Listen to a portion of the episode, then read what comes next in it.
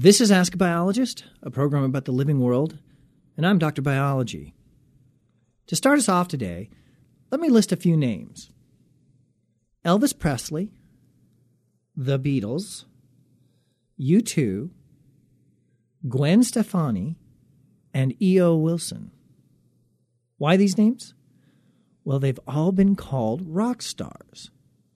And even though you may not know all their names, you certainly know some of them. My guest today is one of the rock stars in the world of science. Edward O. Wilson, or for those that follow rock stars of science as well as they follow rock stars of music, he's known as simply E O Wilson. If you haven't heard of him, try typing in Edward O. Wilson into the search engine Google. You'll end up with millions of results. So just who is E O Wilson? Well, he's a biologist, author, and an artist who's been observing life on our planet with a particular interest in ants. But his interests extend far beyond these six-legged insects to include all living things. In fact, he's one of the main persons behind the Encyclopedia of Life web project, as well as a very interesting activity called BioBlitzes. Today we get a chance to talk about the Encyclopedia of Life, BioBlitzes, his scientific work, and his art. Welcome to Ask a Biologist, Professor Wilson. I'm delighted to be here, Doctor Biology. Would you mind if I call you Ed? I prefer it. Uh, you know, when I was a kid, I was known uh, variously as Bugs or Snake Wilson. I just mentioned that because to tell you, you know, that I, I started my interest in outdoors pretty young. You did, and actually we get to talk about that a little bit later because I think it's fascinating to know how a lot of the scientists do start young, and you had a really interesting mm, find, I would say, at a young age. We'll talk about that. But before we get into that, let me start by giving you a test, something different. Biodiversity is a word that is being used a lot. Well, it's being used a lot these days. We often hear it in the classroom as well as in the media. You might read it in a local newspaper. In two minutes or less, can you explain what biodiversity is and why it's important? I better be able to. I introduced the word. Biodiversity is short for biological diversity, and it means all the different species and all the different ecosystems, you know, habitats a species live in, and it just means the totality, the whole Uh, life uh, on Earth, but studied from the point of view of variation, variety uh, among different life forms, different kinds of snakes, different kinds of plants, and so on. And so why is it so important? It's so important because our lives depend on it. So you mean to tell me that if we lose, you know, a few hundred plants, it could be a problem? Big problem, especially if they include the plants that we get all our food from. But even if they didn't, you have all sorts of things go wrong. You need a lot of different kinds of plants to collect the water up on the mountainsides and let it trickle down slowly so we just don't get washed out every time. You need plants that uh, support animal life of all sorts. You need plants of a great variety to give you enough oxygen in the air to breathe, and so on. And the same is true of different kinds of animals that we need. And some of those animals, incidentally, uh, are uh, very small. You never see them. And they're there in huge numbers in, in the soil, the dirt in your feet, and up in the trees and so on. And most people don't even know they're there. But it turns out that we need them up there and down there, doing all the things that lead to uh, circulating the, uh, the materials, uh, the nutrients, uh, things the soil consists of, and generally keeping the whole system we live on working. And we need all of them. We we can't start just letting too many of them get extinct or throw them away. All right. Well, now that we have a basic understanding of biodiversity, let's shift to an activity that you were one of the pioneers of. It's called a BioBlitz. And if a person didn't know any better, they might think it's something to do with football or some other sport. So what is a BioBlitz? A BioBlitz is a great big celebration. It's a great big treasure hunt. And to have a BioBlitz, you get a lot of people together some time of the day. You could start in the afternoon or start in the morning, who are interested in finding different kinds of plants and animals out in nature, like a treasure hunt. And uh, they all gather together, and they're experts. And then there are just anybody, families and others, who want to come along and be part of it. And the idea is to see how many different kinds of plants and animals you can find in a twenty-four hour period. Oh, so it's got a time limit. Yes, it does. And actually, you can even have contests, you know, different towns having different BioBlitzes and competing. And it's the, the idea then is to see how high you can get the score. And you don't have to verify that you did see this and you saw that. And you can easily get, in a twenty-four hour period, if you have enough folks working, uh, like over a thousand different kinds.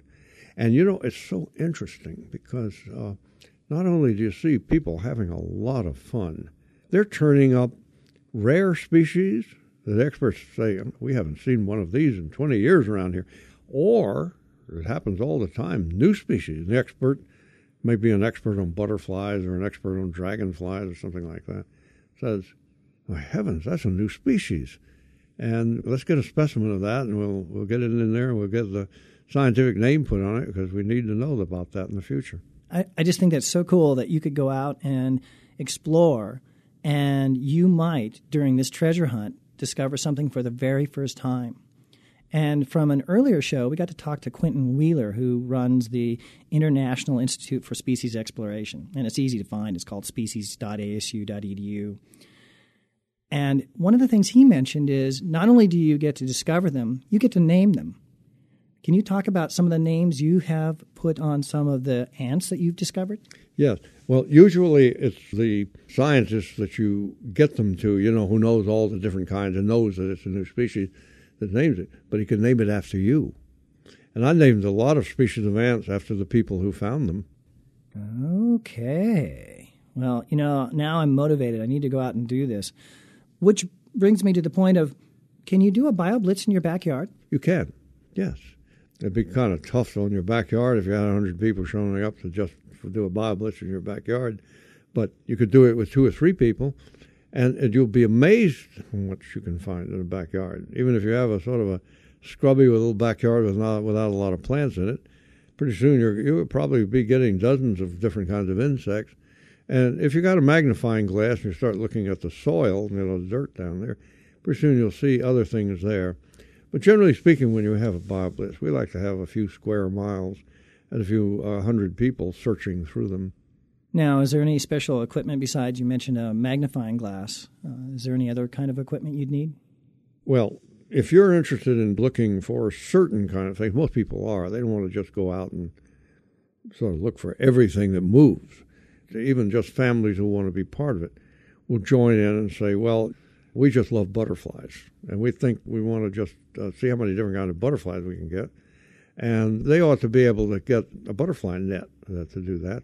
If they want to see all the different kinds of birds they can find with binoculars.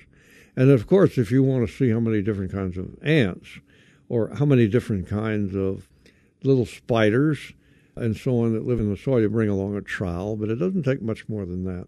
All right, so when did you start doing the BioBlitzes?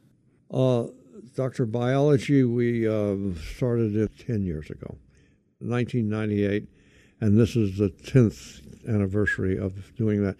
I might add that it's so popular. I don't know the number of states around this country, but a large number of them have BioBlitzes, and one year Massachusetts had uh, BioBlitzes in every school district in the state, and then when you go abroad, you find the number of uh, countries having BioBlitzes is now up to about nineteen.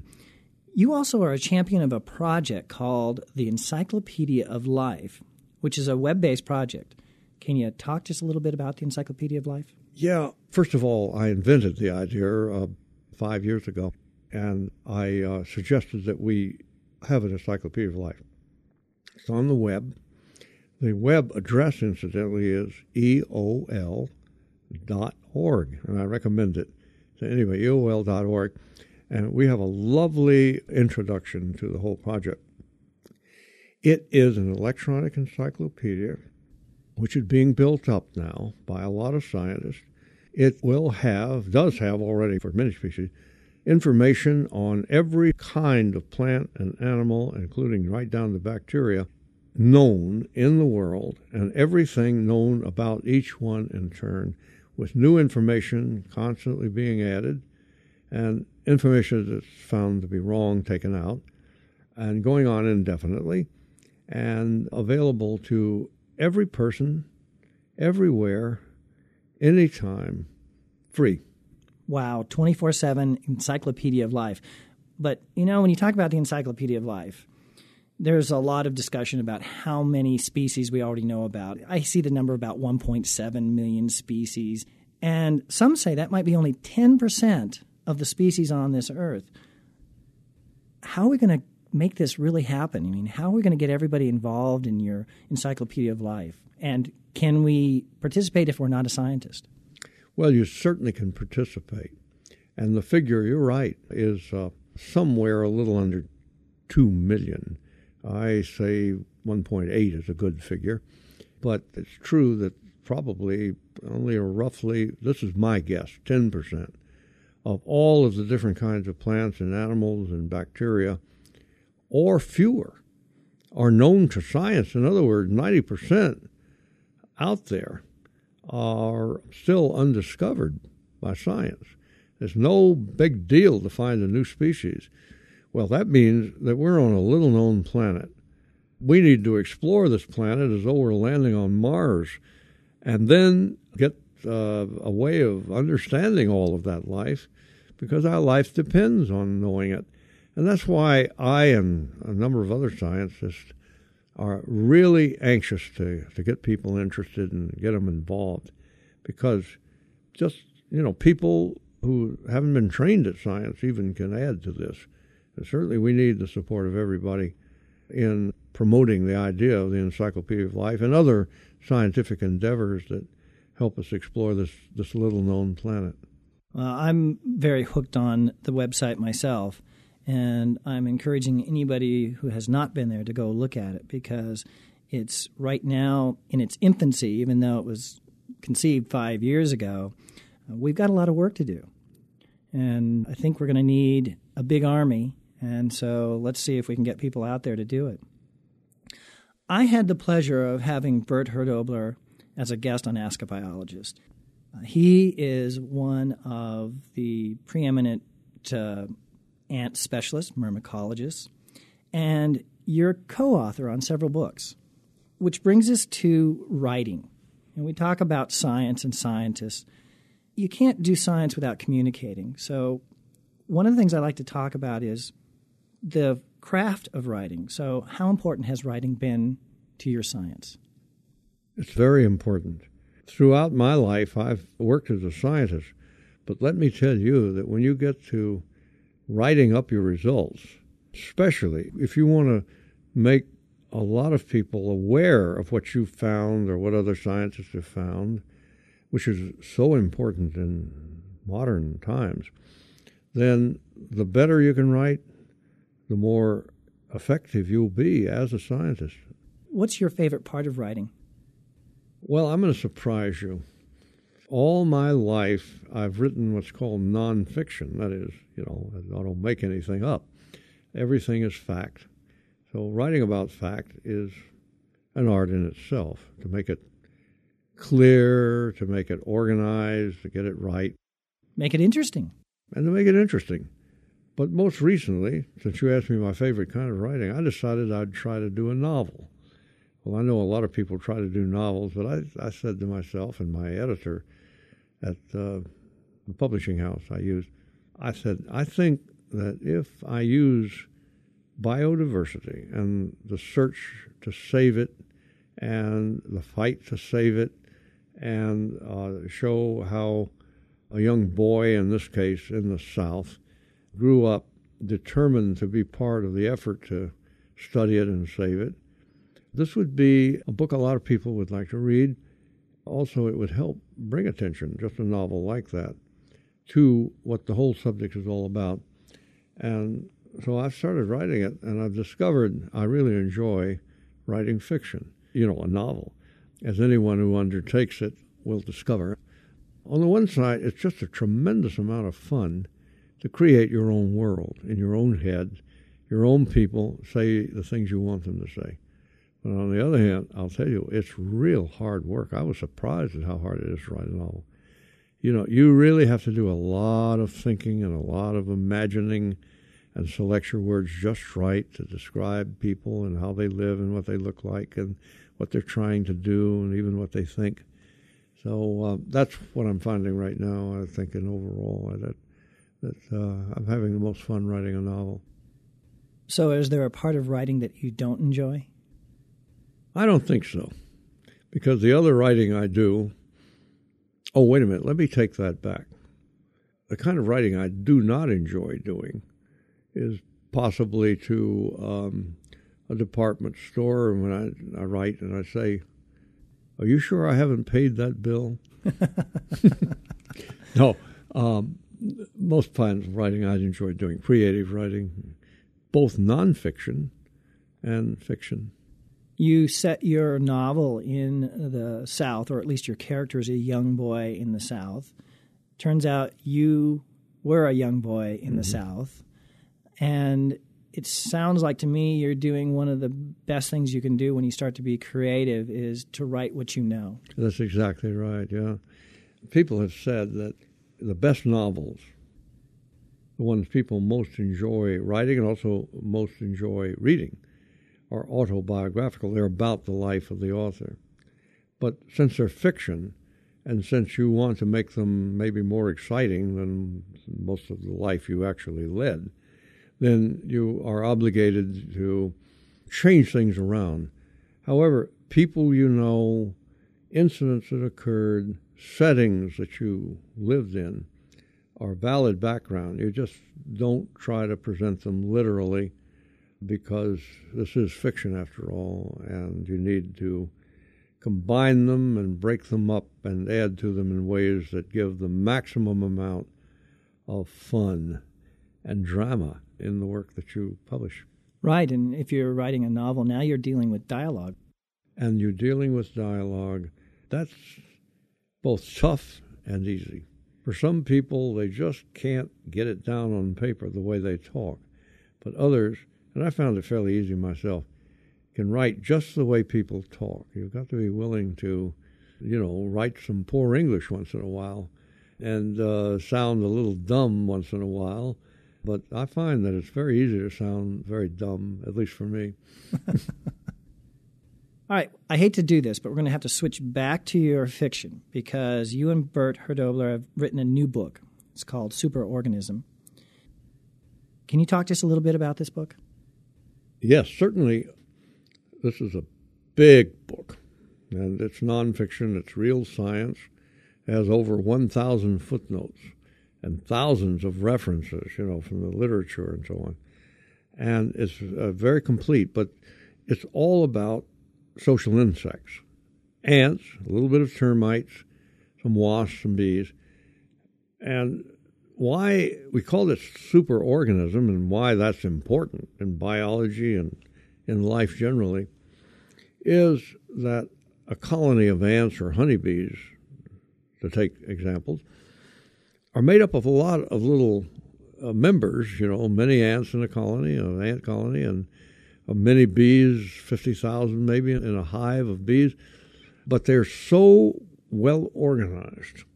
And they so depend on each other, and they're so altruistic, that is self-sacrificing and taking care of one another, that they've been able to build up very complicated and, and highly organized society, more than one the ones humans have. And so the result of that is that a colony of ants or a hive of bees almost acts like a single unit. You know, the whole colony, all of the ten thousand harvester ants or all the fifty thousand bees act in almost in unison. So it's like one great big organism. It's a super organism, and that's where that title came from. Is this going to be a book that the average person is going to pick up off the shelf and want to read? Well, yes. It's um, beautifully illustrated. That's why I, you know, I say that because without being immodest, because it's mostly the work of my co-author, Bert Hölldobler, who is really creative as a photographer and in rendering art and so on, showing exactly how these creatures look and how they live. It's not as easygoing as many books written for a broad audience, but it is very readable, and especially when it's connected up with the illustrations that we have. You can figure out what the ants, mostly ants, but also bees, really are like, what, how they live, and why we call them superorganism. Well, you've helped me move right along into my next question. I brought in the studio another one of your books, talking about Pheidole in the New World. Now, Pheidole is the genus of ant that you have a particular passion, I'd say, right? Yes. And this book, we can talk about the science and your passion, but I also want to make sure we talk about not only the writing that's in here, but your illustrations. You illustrated the entire book. And from what I know, I think there's well over six hundred species of ants in here. So how many illustrations do you have? six hundred twenty-four different kinds of ants in that one genus. three hundred forty-four were new to science. I discovered them. And to illustrate all of them, all the six hundred twenty-four, over five thousand drawings that I did myself. five thousand drawings? Yeah. How long did it take? Well, off and on, eighteen years. But, you know, when you do a scientific project like this, you're not sitting and doing it all the time. In fact, I did this one just at leisure, or sometime a Saturday afternoon, or early Sunday morning before the paper arrived, or a weekend when I just wanted to do something relaxing, like do a lot of drawings. And gradually it came into existence. So it's something that you consider relaxing for you. And the process, because we are drawing ants, um, I've seen a picture of you in front of a microscope. So are you mm-hmm. using a microscope and then drawing the ants? That's right, and listening to soft rock. And listening to soft rock. Okay, well, well that, that brings up yet another question I'll ask later. I, I, I like to hear that. Yeah. All right, well, the illustrations are, they're just, they're simple. They're clean, but I know the word that I love the most about them. I consider them elegant. Why are they drawn this way? Is it purely for art purposes, or is there a science behind this? Uh, mostly science, but a bit of art. I design the whole layout so that each one of the six hundred twenty-four species. By the way, um, there were there these uh, six hundred twenty-four species make up about twenty percent of all of the known ant species of the Western Hemisphere. And uh, so I, in order to make it possible to identify them and look at their traits neatly, I arranged all of the figures in the same way. Each species has, say, ten or so uh, drawings, or a little less than that in many cases. But they're all drawn exactly the same way so that you can compare species by species. But then what I did was to take them exactly as they look in different poses, different directions, different parts of their bodies. And I drew them with very simple lines, and I drew in the traits, the exact shape of the head, the length of little spines on their bodies that they have, the, the sculpturing, as we call it, you know, the little dots they have on the outside of their bodies and lines that run through part of the body. Um, I did those uh, in a minimal manner that is accurate, but in a way that just highlighted what they really look like and why they're so different one from another. So basically, I suppose it does approach art in that it requires the interpretation of the form and how it's placed and how it's depicted. But it's not imaginary. This is the exact way the ants look. The thing I find interesting is in this day and age when you can snap a picture in a second, you're still doing drawings. And after going through the book, I can tell why. And let me give my interpretation. If I look at a photograph, I get so much information that I'm often going to miss the subtle details or differences between different ants. And with these drawings, I think I can see them almost instantaneously. I think you've got it exactly right. What the artist does, or in this case the scientist in using art, is to depict exactly what makes that ant a different species. Uh, we see that used in caricatures, you know, in cartoons of people and so on. And the art there is to show those traits that make the person in that cartoon immediately recognizable. Well, I do that here too, except that everything is accurate. It's not a distortion, not an exaggeration. It's exactly as the as the, the ant looks. So this brings us to the, the world of the taxonomists, the ones that are actually looking at these different parts of the insects or plants or whatever animal you might be dealing with, being able to isolate those differences. Is there a particular species of Pheidole that you enjoyed drawing more than another? I enjoyed drawing them all. And the reason is that in most cases, you know, when I draw it, I was drawing, I was drawing something, something that was being seen for the first time. Very gratifying to be drawing something that no one has ever seen, and it's a new species, and you're introducing it to science, you're giving it a name that will be there for all time. But I guess if I had to pick one out that I thought was the most fun, it's the mustache ant. And I had the one specimen collected in Mexico. It's a soldier ant for that particular cast. It's a great big head, and it has bristles that stick out on either side from where its jaws are. And it makes it look like it has a mustache. And I enjoyed really depicting that. Of course, I did it exactly as it looks, but when it came out, it's such a strange-looking ant. So I called it, um, this is the full name, it's Pheidole. That's the genus name that they all have. But then I added the name Mistax, which means mustache. So there's the mustache ant. Right, that's the Latin for it, right? That's Latin, yeah. Okay. Is there a part of drawing that you don't like or maybe you get frustrated with? I think probably just the more routine parts of the body. You have to get them right. But it's when you get to the distinctive parts of the body that make that creature that you're drawing absolutely unique and makes it stand out from all else. Just as a portrait artist doing a human face arrives at those features that allow at a glance the uh, identification of that person, that's when it gets really interesting. Is there anything that you draw other than ants? Actually, no. I have to admit, you caught me on that one. That's why I say I'm not an artist. I, I put my creative work in writing. That's where I do my most, uh, my best and most enjoyable work. I do uh, say I so much enjoyed doing those thousands of drawings of these ants on this one occasion. Well, maybe if it's okay with you, we'll have to check and see if we could do a short article on you that includes just a couple of these plates, maybe even the mustache ant, on the Ask a Biologist website, because I, I really would like people to see these things. Sure. And uh, explain just a little bit more about them, because they really are just exquisite drawings.